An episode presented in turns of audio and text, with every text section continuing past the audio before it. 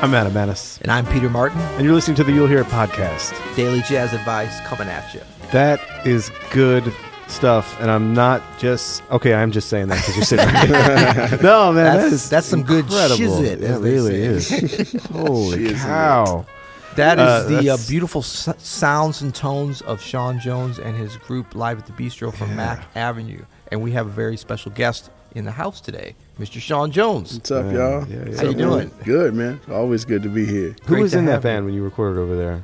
That's uh, actually a composition that you're listening to now is um, written by the saxophonist Brian Hogans Mm-hmm. uh, from Atlanta, Georgia. Uh, rounding out the rhythm section is Obed Calvaire, Orrin Evans, and uh, Luques Curtis, and Mm-hmm. myself. Yeah. Some slouches.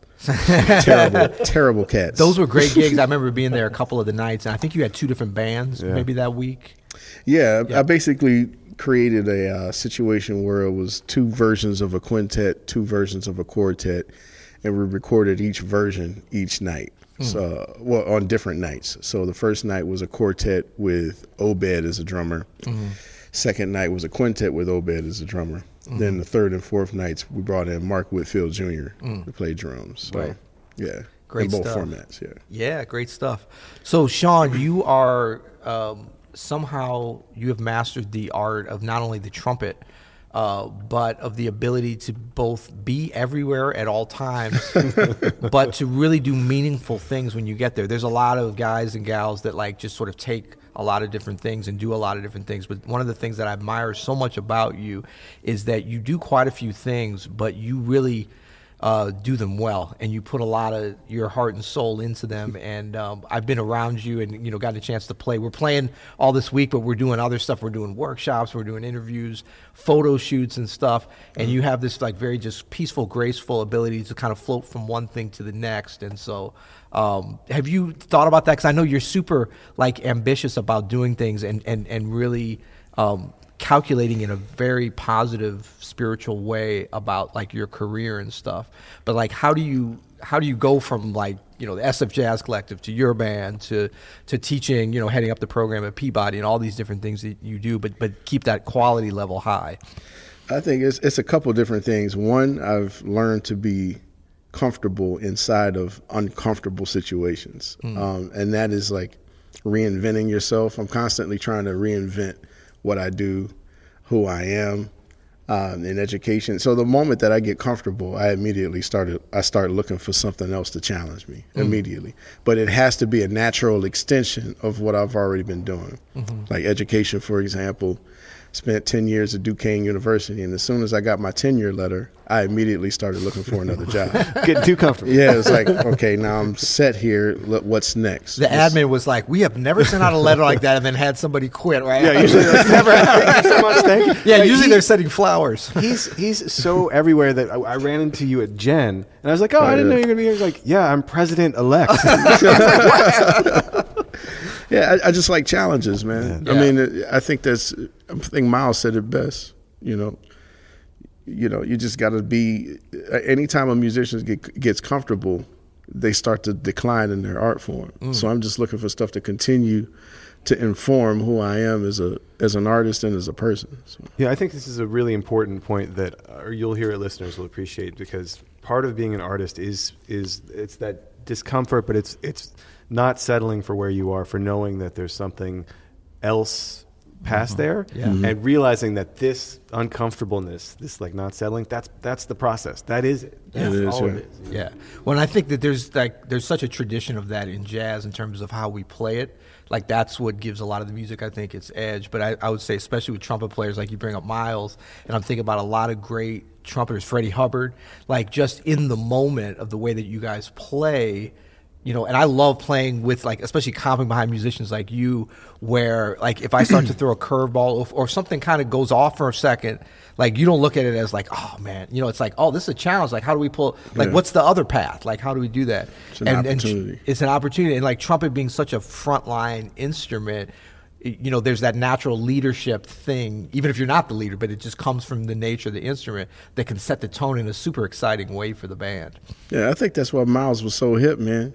I mean, he would uh, imagine how, and, and talking about being uncomfortable, right? In order to be uncomfortable, you had to give up your comfort. Mm. So think about how much success Miles actually gave up in order to go into the next level of success in his career. Yeah, For real. totally. Seriously, I mean, kind of blue. He could have done that. It was like, okay, cool, that's it. Right. Nah, he gave that up. Yeah. and just kept kept going. And- Sketches of Spain. Exactly. Yeah, Yeah. yeah. That And takes a lot of courage. Yeah, it takes a lot of courage, and because he's in that frontline position, the band trusts that. It's like, mm. okay, he's already putting his ass on the line. Yep. So let me do the same. Well, it's funny because we, I mean, we're doing this every day. Like, how often does like Miles Davis's name comes up almost every day, almost to the point sometimes I'm like, man, people are gonna think we're relying on him so much, but I really think he has this outsized influence. I mean, way beyond just trumpet players. Just mm-hmm. on the, and and obviously with his different bands, he had such an influence on you know Herbie and Chick and all these you know Wayne Shorter that went on to have influences. So it's like he's this, he's sort of this grandfather of the music in terms of like you know a number of different specific musical things but maybe this really interesting like live on the edge Yeah. you know be uncomfortable like turn your back to the audience do whatever it is but the music is always killing Yeah. like that's one thing with him like it was always like the level of musicianship in terms of who he chose and how he played was always there of I mean, course can you think of another artist in any genre that changed so much and risked so much? I mean, it's really it's a short list of folks who bruno are mars oh no okay, i don't know why he No, popped but I mean, behind. you know, why is Miles always on the cutting edge of everything? It's a, it seems Right. that way in, in his prime when he was, you know, Yeah. I mean, he's Risk incredible. on to the next. On That's to his name. next. Yeah. See, Style every time we're like we're talking about Miles, but then bam, we start doing it again. We can't That's help okay. it. Yeah, right. I'm totally fine with that. That's cool. Cool. So, um, you know, one of the many exciting things that you've got uh, gotten involved with somewhat recently is taking over the program at Peabody, at the Peabody School of Music. And um, can you just tell us a little bit about sort of your vision for that? Because I know you have some very interesting, kind of unique things about how, and I know it's early still. Yeah. And so it's a very exciting time. Well, the first thing that excited me about the opportunity is that the program was actually sort of on a decline. And so where I, you know, a lot of people saw like, oh man, this is gonna, this is trouble. I saw opportunity, and I saw opportunity through the musicians that were living in the area. I mean, you got some of the greatest jazz musicians on the face of the earth mm-hmm. living in Baltimore, D.C., all cats right there. They're, they're my peers, and they're they're friends, great educators, bad cats. So I thought to myself, let's investigate this and see what's possible. And through talking to the deans that were there and the actual the president of the university, they it sounded like they were um, like really supportive of whoever came in to build it. And I asked, I said, listen, am I going to be able to bring in my own people? And they said, yeah, you'll be able to do that. And I said, okay, cool. So I took the plunge, man. And it was it was a very difficult decision to leave Berklee, man. That's like leaving like the ivory tower, man, Right. to go down and just really get your get your hands dirty and try to build something. But but it's been great. So the vision, faculty, faculty that live in the community, mm. faculty that perform in the community, bringing students into the community to perform, having real musicians come in and teach from experience instead of teaching from a book, teach from a practical standpoint, teaching the tradition while letting them know what's going on in the field right now. Um, introducing some technologies. That's something that we're going to start to do later on.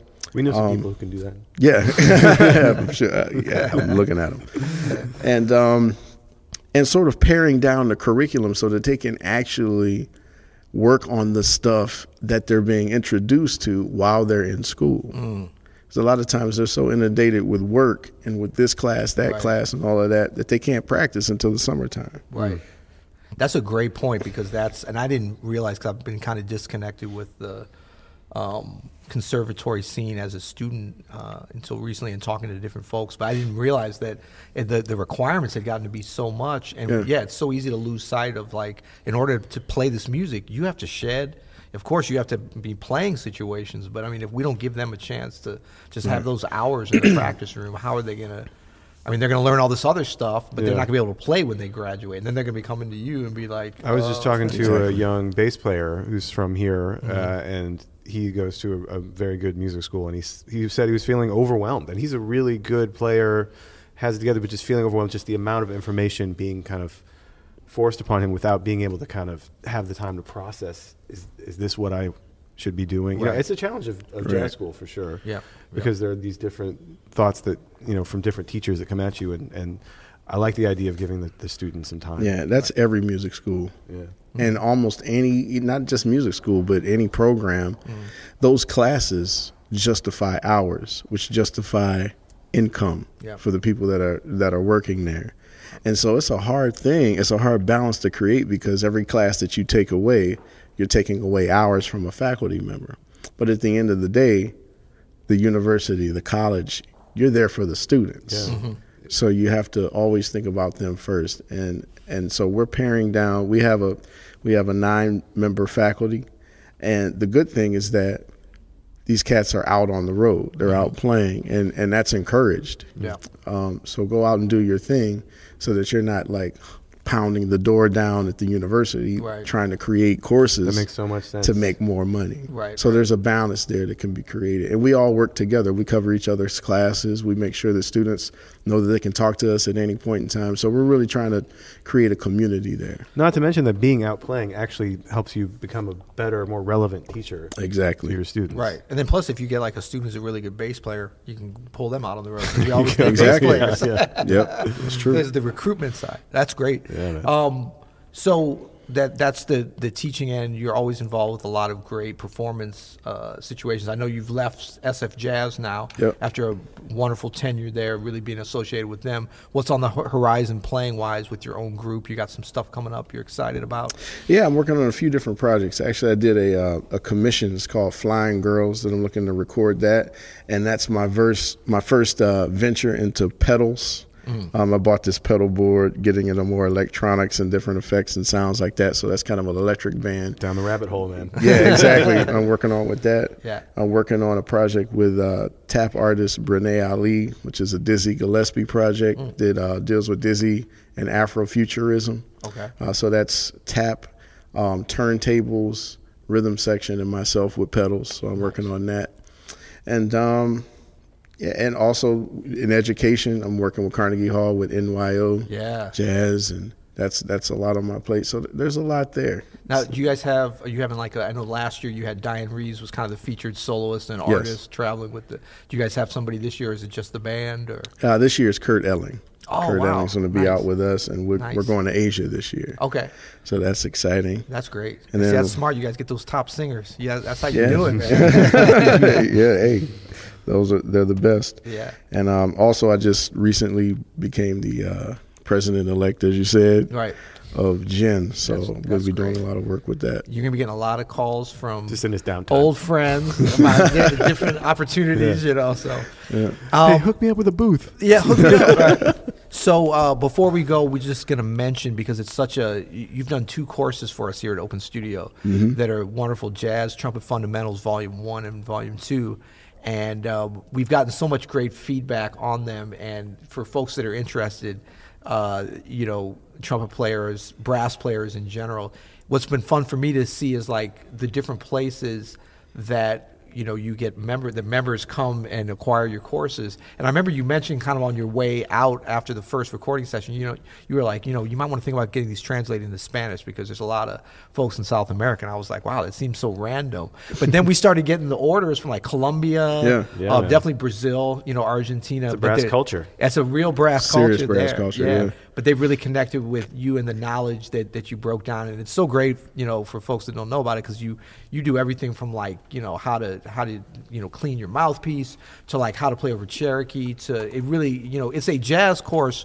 but it's more a trumpet course for a, a modern jazz player i guess i'd say Right. you do that whole breakdown on the Arban you know method i mean it's like we Clarke were like studies. Man, yeah, we were like trumpet nerddom, you know, the ultimate level up in here. but you always keep it like super fun and interesting and engaging. you Actually, know? my favorite lesson is the one on the blues uh, on volume one, with Yeah. you talk about the ten bar blues. Oh Yep. yeah. Oh man, Yep. that's so great. No, it's great Yeah, I stole a bunch of stuff off that. That was great. yeah, well, it's Cool, not stealing, cool. borrowing. It's borrowing. It's all good. Borrowing. I bought the course. So Yeah, come yeah. on. So, uh, well, thank you so much, Sean, for being here on the You'll Hear podcast with us. It's always a pleasure to talk with you. And um, until tomorrow. Yeah. Thanks for having me, cats. Yeah, I think we're gonna go out. Let's go out with uh, one of something from your Kaleidoscope album. Is that cool? Sure, man. I love this tune, Allison. Man. Oh, Allison. oh, Allison. is Wait, incredible. hold up. That's my jam. that's my jam. Okay, that could be your I picked jam it first, too. man. Allison. Okay, cool. You'll hear it.